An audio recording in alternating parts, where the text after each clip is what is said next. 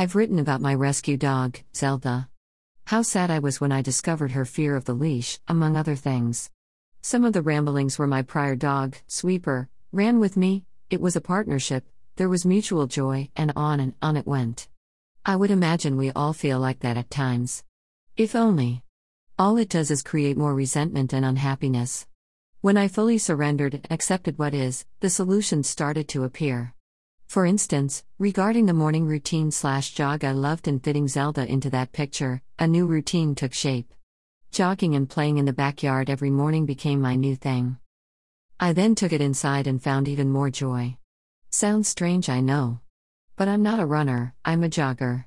I put on some music, add a little dance if I want, and I'm happily enjoying my workout. I realized one day that Sweeper wasn't able to run with me toward the end anyway.